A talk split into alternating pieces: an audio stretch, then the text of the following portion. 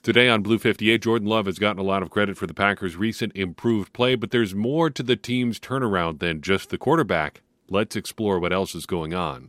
Blue 58! Hello and welcome to another episode of Blue 58, the one and only podcast of thepowersweep.com. I am your host, Jon Meerdink, and I am happy to be with you here for another episode.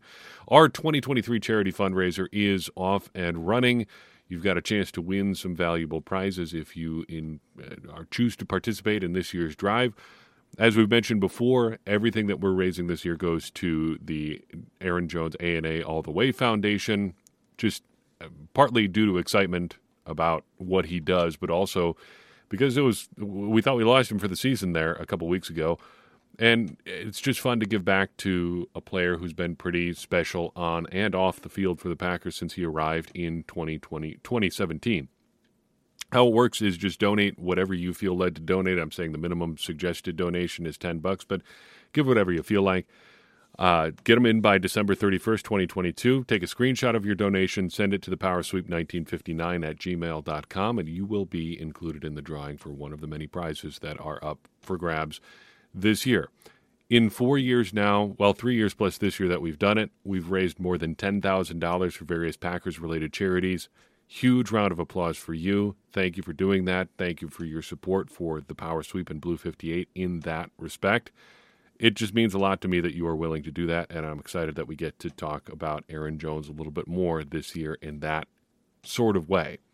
Speaking of Aaron Jones, he has been a long running story for the Packers this year, and he and players like him have been one of the reasons, other than Jordan Love, that the Packers have turned things around. Now, obviously, Aaron Jones hasn't been a big big part of the the picture over the last month or so, but at times this season he's been a key part of the Packers offense.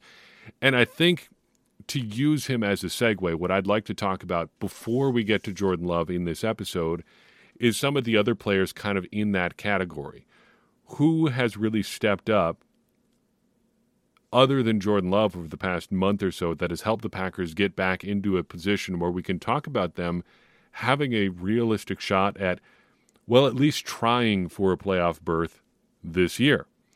I think we need to look at one specific unit or one specific area where the Packers defense is playing better, a few veterans on both sides of the ball, and then we will talk a little bit about Jordan Love as well. So let's start things off by talking about that one aspect of the Packers defense that I think bears mentioning. It is the pass rush. I feel like this has been an underrated aspect of the Packers' recent performances.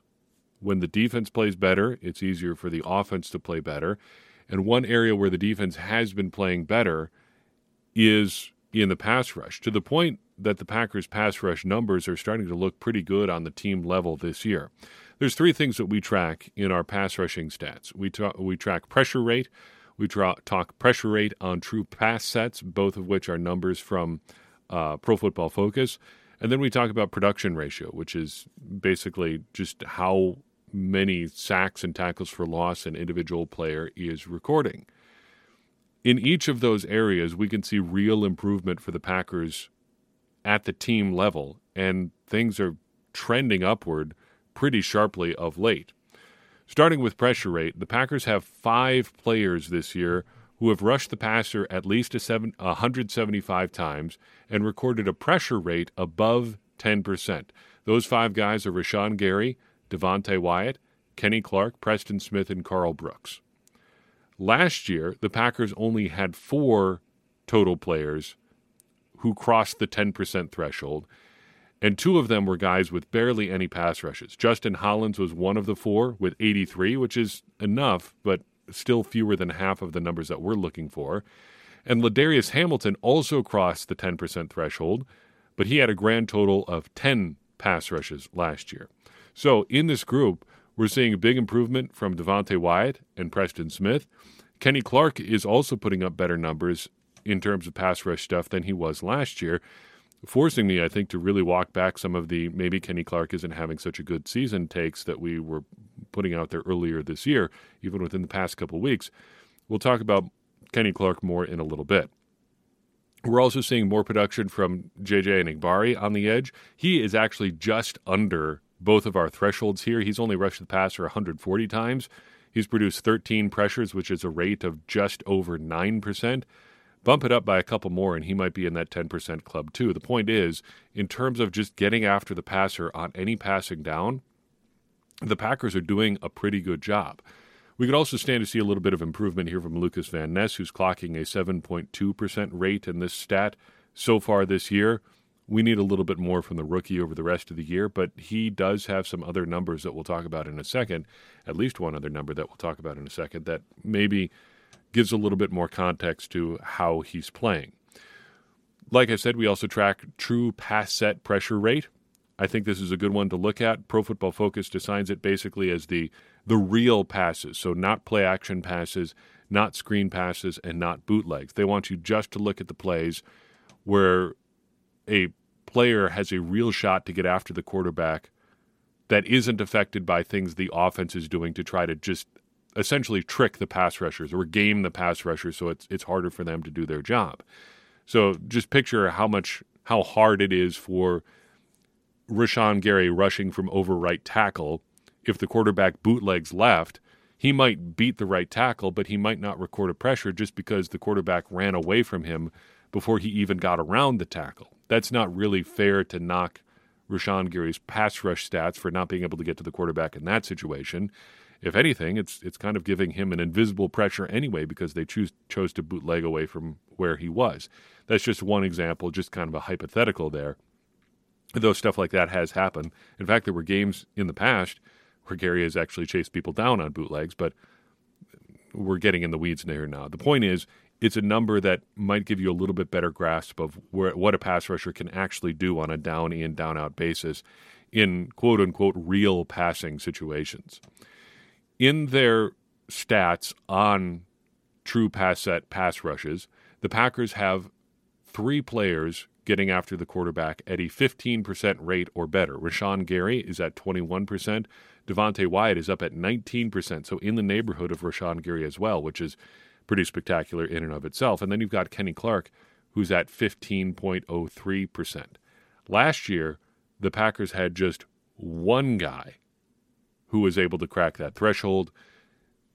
Pretty significant improvement over where they were last year. The Packers are getting more just overall productivity from their defensive rush to, from their defensive front in terms of getting after the passer and more production from these specific guys, Rashan Gary Wyatt and Kenny Clark, as well as Preston Smith, who's right in the neighborhood as well, just under 15% uh, after you know not quite getting to that threshold last year.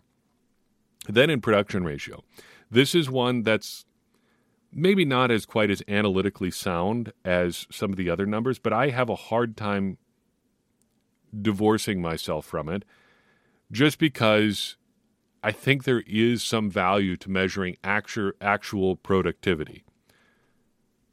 To go a little bit deeper on the stat, it was developed by Pat Kirwan. We talked about it in our um, our, our book club look at his his book uh, "Take Your Eye Off the Ball." Actually, the sequel 2.0. Uh, but he talks about how to get a ballpark look at how good a guy is at getting into the opposing team's backfield. You take sacks and tackles for loss add them up, divide them by the amount of games played. Generally speaking, you want to look for guys that are at 1.0 or above in their ratio of sacks and tackles for loss per games played.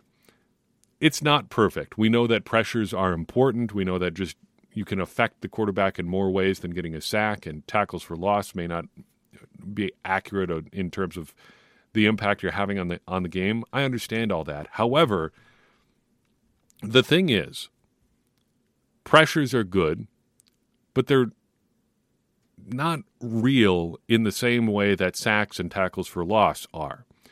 Put it this way you can have a game where you have five pressures, where you get after the quarterback and affect him on five plays. It would also be possible to lose because on those five plays, the quarterback still threw five touchdown passes. However, if you, on those same plays, had five sacks, he's not throwing touchdowns on those plays. There's a real, actual, tangible difference between a sack and a pressure.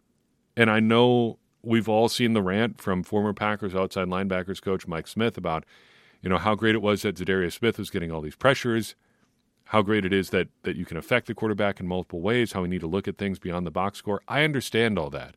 I'm very sympathetic to it. it still matters to sack the quarterback. And I would rather have a guy who has just 20 pressures on a season and all 20 of those pressures are sacks than a guy who has 50 pressures and none of them are sacks. And I think everybody would take that too. So I think there there is some value and we're using hyperbole here too. Obviously this is hyperbole.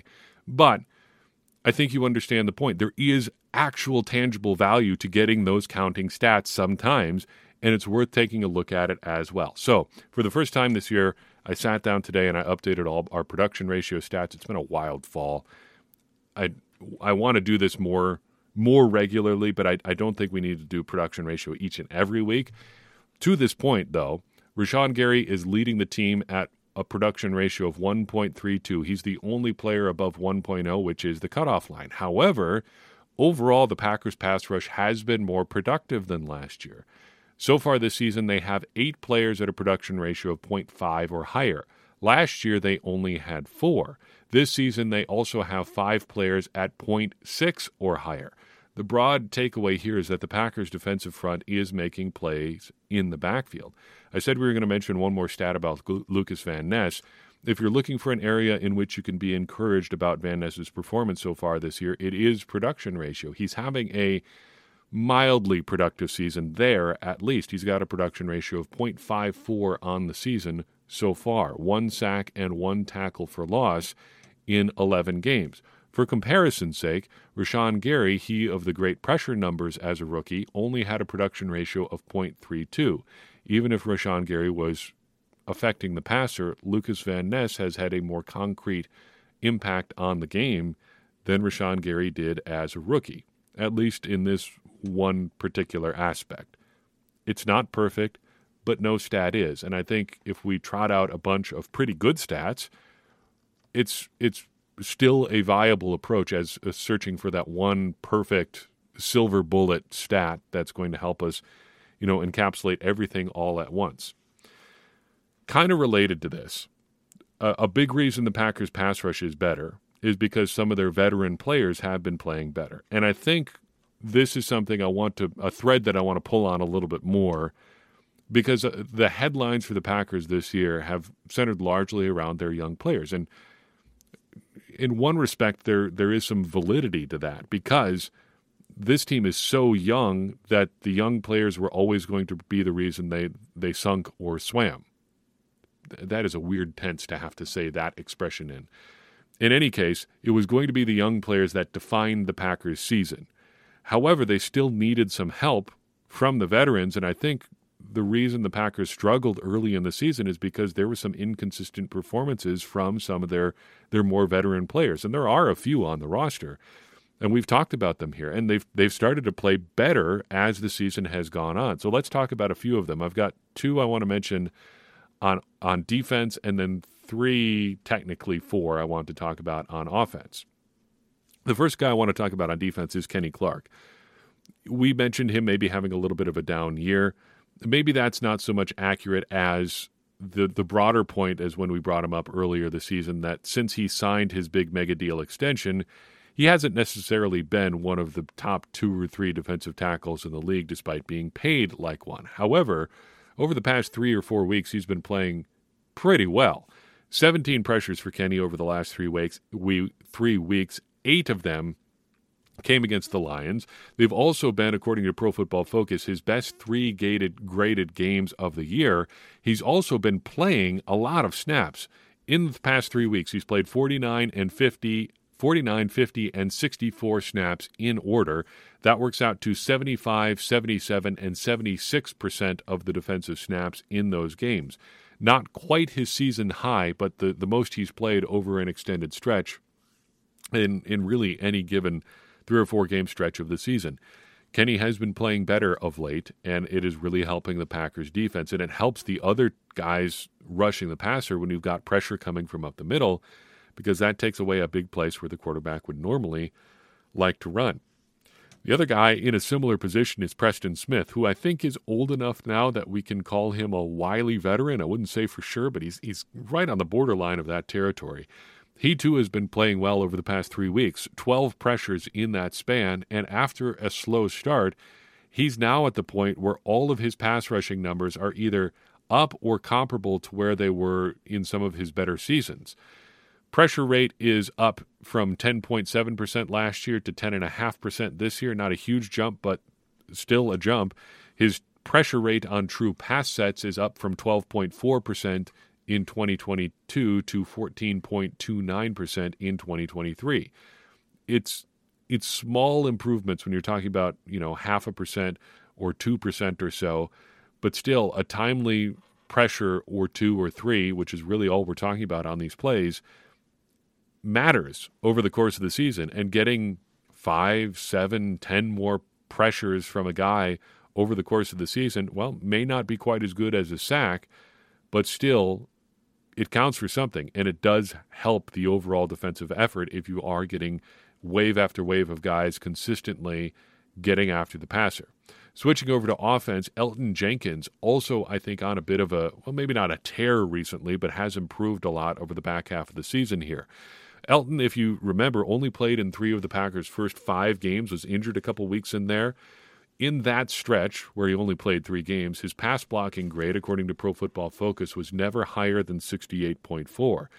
But after the Packers' week six bye, his pass blocking grade has never been under a 71.4. And the last five weeks, it's never been under a 76.4. He's been at a very good to elite level for basically a month now, which I think is what we're expecting from Elgton Jenkins. Basically, at this point, he has to be the best Packers offensive lineman, and he's right there, I think, at this point.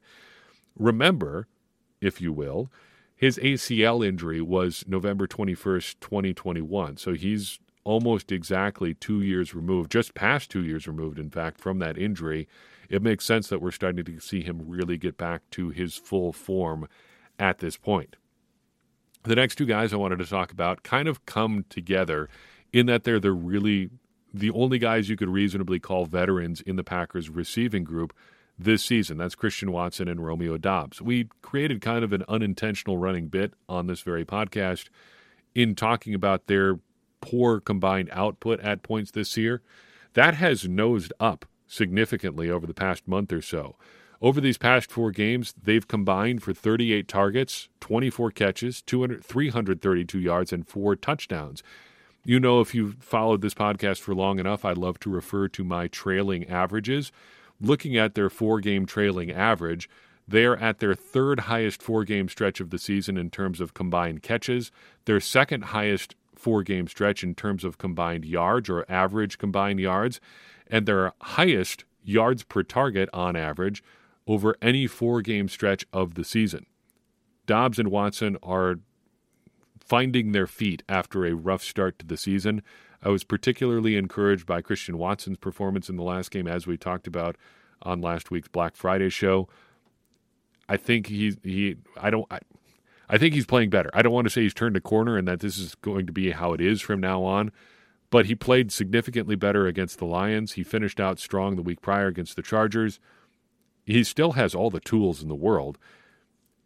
If Doubs can continue to be like the consistent number three option that I think he really should be on a healthy Packers offense.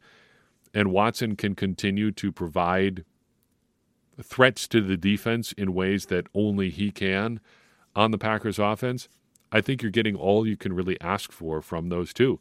And that's that might be really all that they need if Jayden Reed's going to continue on the tear that he's been on and Dontayvion Wicks can be whatever he's becoming. And then you've got Luke Musgrave back in there at some point once his kidney heals. Geez, that is still a very painful thing to say. Things are looking up for the Packers offense because guys that should be playing better have been playing better. Finally, let's talk about AJ Dillon. We talked about him playing better on a recent episode, but I didn't feel like I really had any numbers that could explain the ways in which he was playing better. Here are a couple for you. He has eight explosive plays on the season. Five of those eight have been over the last four games or so. Even if he's not putting up big productivity numbers overall, he's producing chunk plays in a way that we really haven't seen from him before. He's also had three plays of 20 or more yards over the past three weeks, and on the Packers roster, only Dontayvion Wicks has more in that same span. He has four to Dillon's three. Jayden Reed also has three in that same span as well. So some of the veterans on the Packers are playing a little bit better. And what about Jordan Love? The ongoing question about Love is where he stands in terms of what the Packers want to do with him in the future. The big question, I think, where a lot of us are assuming is whether or not he'll play well enough this year that the Packers feel like they can extend him, maybe in the offseason or some point during next season. I've come off that a little bit. I'm not as bound and determined for them to, to have to make a decision on Jordan Love look at it this way: if if the Packers go into next season and Jordan Love hasn't been signed to an extension, they can do it at any point during the season. They can wait until after the season and use the franchise tag, and he's still under team control, and they can do another deal or negotiate another deal at that point. Or they can just keep hitting him with the franchise tag for as long as it's financially viable to do so. The Packers cap situation is really going to open up in 2025 who knows what the cap looks like league wide at that point? You can just you have him under team control if he turns into a real serious franchise guy, and you're probably going to be able to do it fairly affordably for as long as you really need to make that decision. I really wouldn't want to rush into a situation where they end up giving him a contract like the Giants gave Daniel Jones. I'm also going to try to make it a point to not get too hung up on whatever number the Packers end up giving him Daniel Jones is the big sticker shock one just because it was what, four years, 40, uh, $160 million. It works out to $40 million a year or so on average. I know the, the calculations get a little bit fuzzy at times, but the, it, it's at, at a certain point, it's just, it's not a question of how much he's going to get paid. It's just a question of whether or not you think he's a starting caliber quarterback that you want to build around. Because if you have one of those, you're just going to pay whatever it is that you want to pay to keep him, that you have to pay to keep him, because it's the rarest commodity in football. It's the reason that even if, you know, I didn't like the pick at the time, even if I think the, the jury should still be out on it for a while, because I think the bar is higher for success in this situation than people realize. That's an entirely different discussion. But the the talking point in favor of, of drafting Jordan Love is that if you get it right – it's the most important decision, team building wise, that you can ever make. Getting your quarterback right, getting it figured out, is what makes your entire team go. So if the Packers decide that Jordan Love is a franchise quarterback, even though eh, what does that really mean? If he's a quarterback they think they can build around on a year to year basis that they want to keep around long term, you're just going to pay whatever it is that you need to pay to keep him because again, if you've got that figured out, it doesn't it doesn't really matter what the cost is because you're going to pay it because you've answered the important question. Anyway, that's a long aside to talk about to set up the the question here that we're trying to get answered here in 2023 and into 2024 as well. How good does do we need to see Jordan Love be to start feeling good about him in that long-term kind of capacity? I don't know what the exact answer is. I can tell you from the numbers that I track that we are getting really, really close to having an answer in the affirmative. If you're a longtime listener, you'll know my favorite number for quarterbacks is adjusted net yards per attempt. If you're not a longtime listener, my favorite number for looking at quarterbacks is adjusted net yards per attempt. Why? I know silver bullet stats are not really a thing. I know that there are a whole bunch of different ways to look at quarterbacks. You can look at Pro Football Focus grades. You can look at EPA. You can look at EPA plus CPOE. You can look at any number of other things average depth of target, uh, tight window completions, big plays. Uh, you can look at quarterback rating. If you are an ESPN fan, you can look at passer rating. If you're pedantic and like to use the correct terms for things, what whatever you want to look at, there's a bunch of different stats. I think adjusted net yards per attempt is the best because it incorporates a lot of different things. It incorporates accuracy, it incorporates um, rewarding touchdowns, it incorporates penalizing interceptions, and it incorporates penalizing quarterbacks for taking sacks because a lot of times sacks are a quarterback stat. Interceptions are frequently a quarterback stat, though there are exceptions. Sacks, in the same way, are usually a quarterback stat though there are exceptions. Just lumping them both under blame for the quarterback, I think, balances out some of the other things that you know, maybe quarterbacks are blamed for that aren't necessarily their fault, or things that quarterbacks get credit for that also aren't necessarily, you know, things they should be getting credit for, blah, blah, blah. In any way, in any case, you combine all those into one number and you get adjusted net yards per attempt. This number is so important that I've devoted an entire page on thepowersweep.com to tracking it. We did it for Aaron Rodgers. We're doing it for Jordan Love. So, what did the na- numbers say about Jordan Love? breaking things down into trailing averages on four game chunks, we are we're looking at some good trends for for Love. I track things by four, eight, and sixteen game trends, as well as individual um, individual numbers or like individual game scores. Individual on on the individual game level, Jordan Love's numbers have been broadly trending upward over the past five, six weeks or so he has gotten better. He's put up better productivity numbers over the past five to six weeks or so. His trend line numbers are also going up. We are seeing significant improvements in his four game trend numbers, his eight game trend numbers, and his 16 game trend numbers. As of right now, his adjusted net yards per attempt uh, on a 16 game trend. So the last 16 games in which he has appeared, it's not just starts, it's all the games in which he's appeared. Though pretty soon we're going to pretty soon into 20 well no by the end of the season we'll be at, at 16 games worth of starts um, in the love starting era. But that number is 6.07 uh, adjusted net yards per attempt. That's not a great figure but it's it's pretty solid. However the important thing for context there is that we are getting close to where Aaron Rodgers was at the same point in his early 16 game trends. We just have seen Jordan Love's 21st game as an NFL player, the 21st game in which he has appeared. So let's put it that way. At the 21 game point, his 16 game trend number is just over six yards. For Aaron Rodgers, it was 6.47 yards. So they're a difference of just 0.4 yards between the two of them at the same point in their career. Things really took off for Aaron Rodgers around the game 30 mark. And from game 30 to 40, we really saw a pronounced increase in some of his long term trend numbers in this stat. By game 40 or so, the 40th game of his career, by the way, was the first week of the 2020 or 2010 NFL season. By game 40 or so, he was the guy that basically he was going to be for most of the rest of his career. By that point, his adjusted net yards per attempt for a 16 game window was above seven yards on average, and he was never below that number again until the 2015 season, late in the 2015 season, a year during which things really went badly for Rodgers and the Packers. Basically, except for a three game stretch in the middle of the 2010 season, he was the guy that he was going to be for the rest of his career by the middle of his middle to late portion of his second season as a starter. So, if Love is kind of on the cusp of where Rodgers was at around that point, I think that bodes pretty well for his long term tenure. We're also seeing in these same numbers some things that indicate that Jordan Love can be among the more productive players in the NFL. His adjusted net yards per attempt four game average right now is 7.69 yards.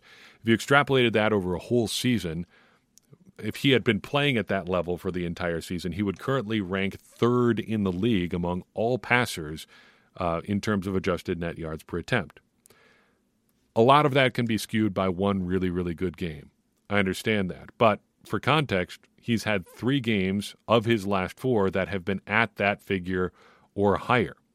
The only blip in there is the Steelers game that was dragged down by two interceptions. Interceptions that, you know, you can talk about who's blame or who takes the blame there, whose blame it really is, but they go on his stat sheet so that gets driven down there. But generally speaking, again, he's been trending upward. And where he is right now compares really favorably with where some of the best passers in the league have been on a season long basis. And they seem to be pointing in a direction that would suggest that he's if nothing else, on the right path. A lot of things can change. The bar for success here is still really, really high. Just to put a little context to what I'm saying there, when I uh, when I mean the bar is really high, when you take a quarterback in the first round, you're you're saying that we think this is a guy that we can build around long term. If you want to build around a guy long term, it, it's a guy that you think you can win a Super Bowl with. And the line that I've always used for whether or not you can win a Super Bowl is it has to be a guy who's capable of playing at an NFL MVP level because that's what we've seen year after year after year, at least in the playoffs. It's guys that are putting up numbers that are comparable to NFL MVP type quarterback seasons. If you don't think a guy can play at that level, you shouldn't be taking him in the first round. So when I say the bar for success is high, that's what I mean. If Jordan Love can't play at like an MVP of the NFL type level, the pick is a miss. You shouldn't be trying to build around a guy who can't get to at least that level. The even even the game manager type quarterbacks, to use a term that I don't really like because it's so often just a pejorative, are putting up elite numbers, and we can say that because eh, I don't think anybody thinks Brock Purdy is Patrick Mahomes, but Brock Purdy is currently ahead of Patrick Mahomes in this stat that we're looking at, adjusted net yards per attempt. League MVP or even your game manager type guys have to put up those kinds of numbers for you to have a real shot at the Super Bowl. It that is the level at which Jordan Love needs to be playing if the Packers want to ever consider him being a success as a draft pick that may seem harsh. I don't think that's unfair. And the big knock on Aaron Rodgers, you know, when he didn't get back to a Super Bowl, is that he came up short in the playoffs. And a lot of times it was because, well, maybe not a lot of times, at times it was because he didn't play at an NFL MVP level in the playoffs. Look at the 2021 season, the way that ended. That's a, a pretty good example, too. Even his last season in Green Bay, 2022, a big reason they didn't make the playoffs that year is because Rodgers wasn't even playing like at a Pro Bowl caliber level. Well, it shows you where you need to be to be a franchise quarterback in the NFL and where the Packers need Jordan Love to be if they want to feel confident about his future in Green Bay. Fortunately, it seems like he's headed that way. Unfortunately, and I say that kind of mildly, we're still a ways from finding out for sure. In any case, that's all I've got for you in this episode of Blue 58. I appreciate you tuning in. I would appreciate it even more if you would take a second and share this episode with someone you think would enjoy it. It's going to help more people find the show and get more people involved in this conversation you and I are having about the Green Bay Packers, which in turn is going to help all of us, me included, become smarter Packers fans. And as I always say, smarter Packers fans are better Packers fans, and better Packers fans are what we all want to be. I'm your host, Jon Meerdink. We'll see you next time on Blue 58.